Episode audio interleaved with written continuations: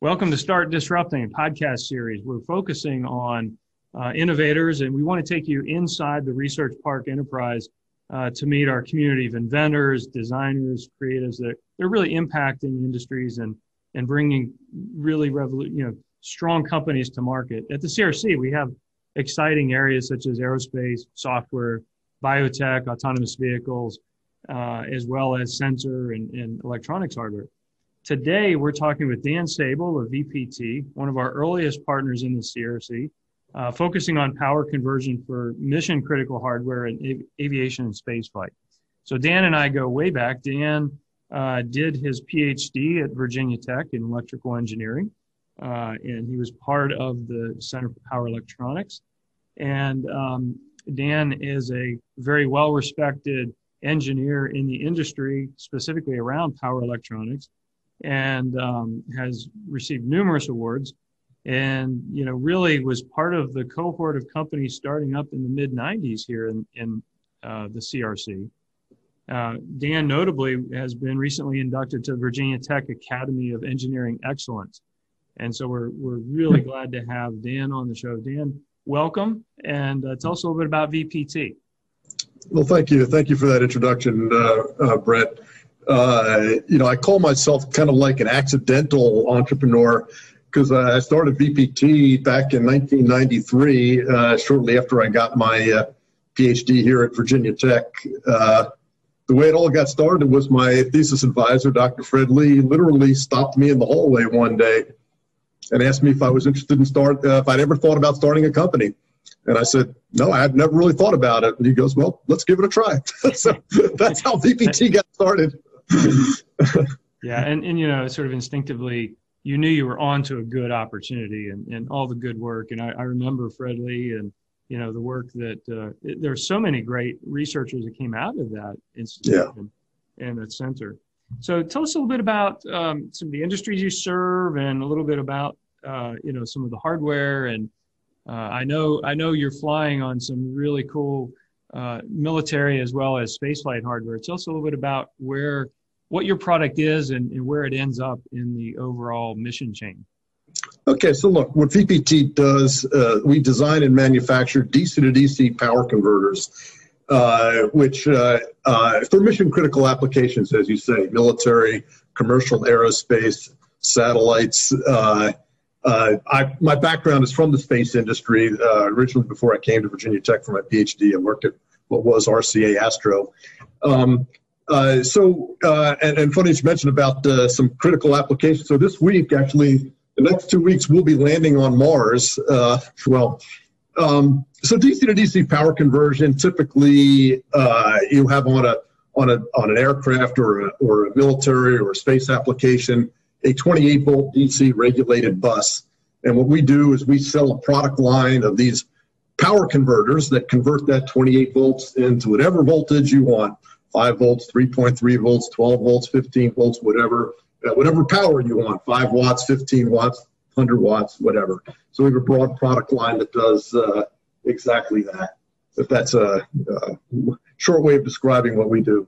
That, that must be incredibly rewarding to see your hardware, you know, on these missions, you know, missions to Mars, uh, obviously on some of the most advanced defense systems, as well as what NASA is doing. Um, it just must be, you know, did you, did you ever think uh, 20, 25 years ago that, you know, you would be sitting here seeing your hardware flying to Mars?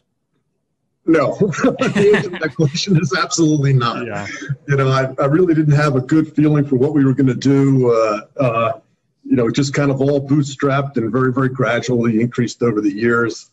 Uh, probably one of the more missions I'm proud of is uh, we serve, uh, we're on all the GPS satellites right now. So I tell people that, you know, whenever you see, receive a GPS signal onto your cell phone or whatever, that's coming from our power supplies. That's awesome. Yeah. And, you know, it's a good segue into the topic because when you talk about being an accidental entrepreneur, when you talk about not really, you know, bootstrapping, it, it really speaks to the heart of now where where you and I both are, are sort of in a position to give back, mentor, and, and help some of our youngest entrepreneurs and, and startups. So um, you're you're a member or a, uh, a mentor for Ramp, RAMP um, is our regional accelerator and mentoring program. Uh, and, you know, your involvement with them really helps, especially as such a deep subject matter expert when you see companies coming across. Uh, so tell us briefly about, you know, your involvement in RAMP and, and what kinds of companies you see and, and how you're helping them. Oh, yes, I've seen several different uh, types of companies uh, over the years. Uh, uh what's interesting, uh, and, and, look, I, I, I, guess I'm somewhat uh, always a little cynical. I'll just say that because I see a lot of folks who try to, for example, commercialize some technology that comes out of the university. And I always caution people with that because uh, taking a, techno- a new technology and coming up with a good commercial business that makes money is really, really difficult. I've, I've seen a lot of people try at that and not do so well. Yeah. Uh, people really underestimate the difficulties in uh, qualifying a product, making a product manufacturable, trying to uh, uh actually sell it for a profit. Yeah. Uh, and uh, so that's part of what I do when I when I mentor folks is I try to try to bring them. You know, a lot of folks come with all this excitement, what they're going to do, change the world, and I kind of temper things down a little bit to try to keep them on uh, level ground, if you will. I think I think that's good advice. You know, I remember coming from the software industry, I remember very clearly there's this uh, sort of theme, if you will, of is it a feature, is it a product, or is it a business? And you know, a lot of people try to take what might be considered a feature or even a, a software product, but it's not really doesn't really have the legs for business. And so, um, you know, how, how, do you help young entrepreneurs sort that out? And, and when you do see that passion and excitement for something, certainly, you know, we want to harness that and steer them in a directly, you know, in, in a productive direction. And as you pointed out with the university and some of the research they do with commercializing technology. There's a lot of promising intellectual property. Um, you know, how do you how do you help the young entrepreneurs think about things more holistically and, and understand from a market need first as opposed to a you know technology push? Uh, well, the first thing I try to understand from them and I try to impress upon them is, okay, how are you going to make money on this whole thing? Yeah. Uh, I, I, get a lot of folks uh, who come to me uh, uh, with these software ideas that say they're just going to give it away and, and then try to, uh, uh, you know, run ads or whatever, Google ads, you know, which is a business model that I, I admit right from the start when they approached me with this that I don't know very much about. Okay, I'll try to understand that business model. Uh, my uh, my thinking is very very very traditional, which is you try to design a product manufacture it and sell it for a profit. okay, which I know is uh, sometimes a little. Uh, it works. It's it's a pro- it's a pro- it's a proven model, and uh, it's a great place but it to seems start. To be, it seems to be out of favor these days. I'll just say that. Yeah. Uh, so I, I, really try to understand, you know, how okay, how are you going to make money on this? Okay, is it okay? I get software as a service. I get uh, uh, you know updates and and and uh, you know and ads and you know and so forth. Uh, but I really, really try to focus in as okay, how is this business going to make money? And that's that's really uh, uh, what I try to get the the folks thinking about. You know, is it uh, you know, uh, is it a product? Is it a service? How are you going to charge for the service? Where are your customers? Uh, one of the things I also stress is, you know, you look, you've got to think globally. You know, that we, we live in a global market. You know, we got to think you know, how are you going to try to market or manufacture your idea maybe overseas? You know, so that's something that uh, is, uh, uh, I think, a real key to success as well. Yeah, and from what I know, you know, the people, uh, the passion that the people have, and the the grit that an entrepreneur has to to think about taking this mentoring advice and apply it and keep moving forward. That's that's really separates people from, you know, those who have an idea but they're not willing to sort of pivot or they're not willing to sort of yeah. grind it out. And in some ways, they might have a, a, thought in mind about how the business model should go, but you know, the reality is getting all of this input and learning. And you know, what makes a great entrepreneur is someone who's you know willing to continuously learn and think about how, how to evolve this. Absolutely, I have to say that uh, that's one of the first things I I look for uh, in a young entrepreneur is are they willing to listen to advice? Yeah. Uh, I, I, have, unfortunately, I have you know some folks who you know I, I can't give them advice because uh, they know everything, or at least they tell me. Yeah. Uh, but uh, the, you know, I always like to seek out folks who are uh, you know willing to uh, accept advice, and that's that's very important to me. Yeah, and Ramp really puts an emphasis on trying to create holistic teams, and so you mm-hmm. know, the yep, team, that's important. Having a team of entrepreneurs and ha- having a, a young team come together you know before they even figure out business models or technology they they have to really figure out how to work together and Absolutely. You know, the, the, teamwork the chemistry between co-founders is so critical and it's something that we overlook but you know be, if you get that right and you figure out how the team can divide and conquer because there's way too much work to for any one two three four people to do. So you know if you get the chemistry of the team right you know you can naturally start to think you you can pivot so much easier. But if there's friction mm-hmm. in a team you got to get rid of that. Otherwise you'll never be able to pivot without having you know conflict.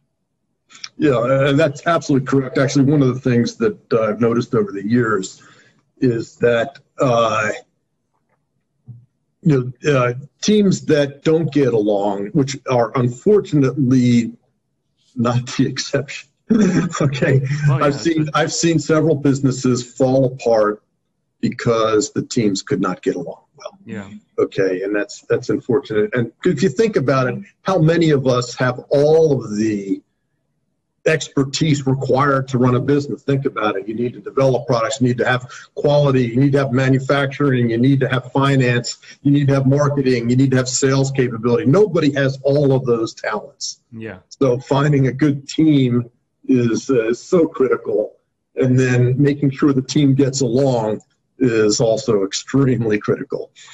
Yeah, I know. In in some cases, mentors go through almost start to feel like counselors and in helping the human yeah. dynamic get through this. And and you know, I think techno, you know, entrepreneurs that come through a strong science and math and technology driven degree. A, a, PhD coming out with an engineering degree, you know, hasn't had a lot of training in terms of, you know, teamwork, human dynamic, and, you know, being able to work within conflict of a team. And so those are skills that need to be developed. You know, yeah. obviously, if they're young and they just haven't had a lot of life experience, they need to think about that as a requisite skill. They, they need to allow enough energy to go into that. Otherwise, if they ignore it, they're just going to get blindsided later. Yeah, absolutely. Actually, one of the things I found is that you know these kind of, these engineers that you speak of, these technology people, uh, actually make very very poor salespeople. so, uh, so I always uh, am looking for someone who knows how to market and sell the idea yeah. as opposed to someone that the, the technologist who yeah. has, is able to come up with the idea or the product. Yeah, the engineer is the guy who's who's back home, and when the sales guy comes in off the road, he's the one that says, "You told him you could do what?" well, yeah. listen, and it's it's been great. So you're you're mentoring to these companies invaluable. Tell us a little bit about the CRC culture, and you know you've made the transition. You were an early entrepreneur in this ecosystem uh, and now, as you say, you you're starting to really give back in big ways. Tell us about the the CRC culture in general, and how how has it shaped your experience? Well, I, I can't say enough good things about the CRC. Actually, I remember my first meeting with Joe Meredith. This was back in 1994. You know, when we had, you know, we were a two or three person company, and he and he uh, uh, offered me this uh, this building right across the street from where I am right now, a one room office. okay. And, uh, you know, the first words he, out of his mouth was, We are here to help you succeed. And uh, he was just so true to his word. Uh, you know, we started to grow, and, and, I, and I, even before our lease was up, I said, Joe, we need some bigger space. And he said, Well, I got some space right down the street you know, so he, he gave us some bigger space there, and then we grew out of that. And he says, "Well, I can give you some more space on the top floor there," you know, uh, and that that worked out really well. And and uh, but then the interesting thing was uh, when we grew out of that and we needed some some more manufacturing capability, uh, I said, Joe, uh, uh I don't think the CRC right now is going to work for us anymore. I'm buying a building at the uh, industrial park. And he said, Dan, I consider that a success. Okay. And uh, he says, I'll, I'll, always, you know, be keeping you in mind as a CRC person. So for 15 years, we moved over to the Blacksburg Industrial Park. And then when we grew out of that, I went back to Joe. I said, Joe, yeah. can you build me a building?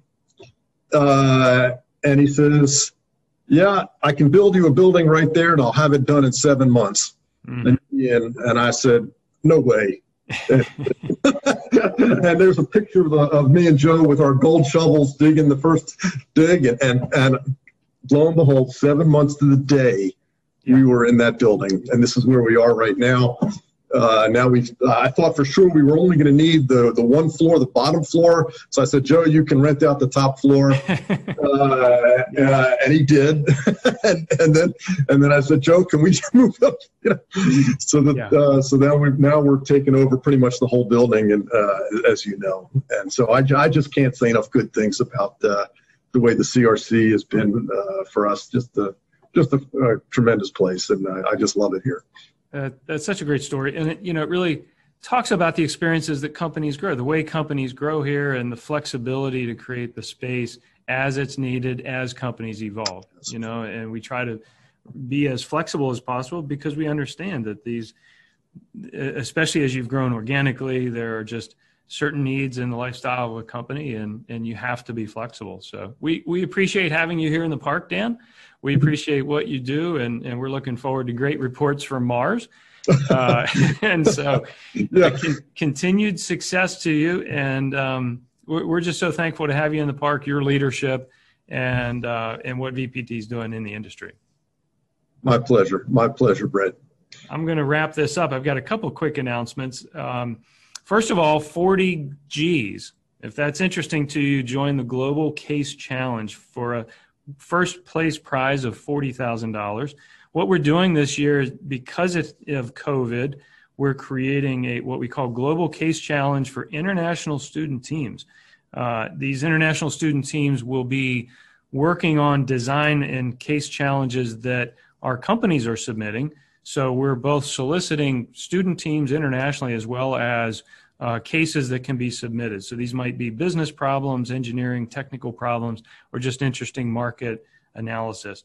Go to the website vtkwglobal.com um, and you can find more information there. Uh, secondly, the second announcement is as we mentioned, RAMP is uh, our regional accelerator. It's a it's an early stage mentoring program. We're, we're really pleased to have them in the area. They're, they're providing a valuable service.